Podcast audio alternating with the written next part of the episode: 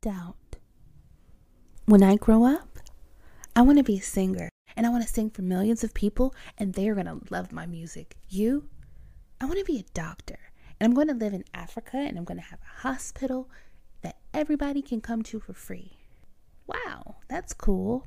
I'll miss you while you're in Africa. Don't worry, I'll visit you every summer. I can vividly remember having these conversations as a child. My friends and I were filled with such enthusiasm as we pondered on our amazing futures. I can remember the adrenaline pumping through my body as my heart raced and I lightly panted from all the excitement that came with dreaming. As kids, we were limitless, and anyone who thought our dreams were too big would have to just see. Then we get our first taste of rejection. Maybe it's the first time you didn't get the part in the school play, or maybe you didn't make the team, or like me, you didn't get the solo in the school musical.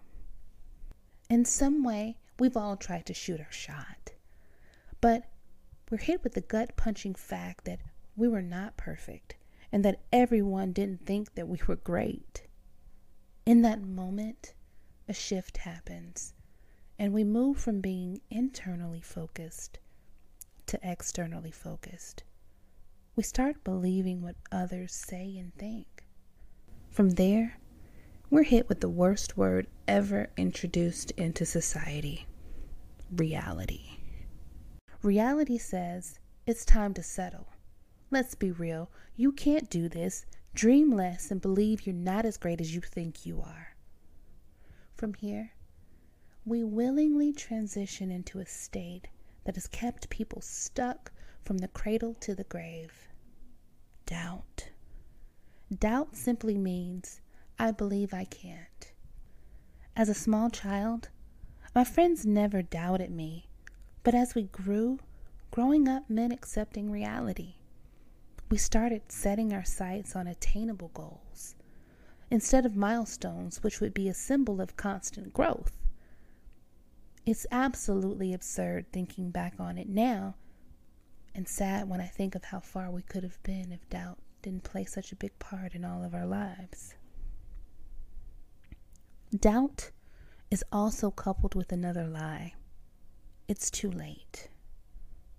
I'm too old, I'm too fat, I don't have the proper training. We fill our minds with reasons that fuel our doubt. Well, I say no more. No more doubt for you, and no more doubt for me. So here goes to no more doubt and no more second guessing. In my next phase of life, I'm going to be a content developer who changes the world by bringing harmony to humankind by bringing focus to what we as a people are communicating to ourselves and each other. I'll have a show and a podcast, and I'll do personal consultations that help people become externally aware, and people will listen and they'll be changed for the better. You?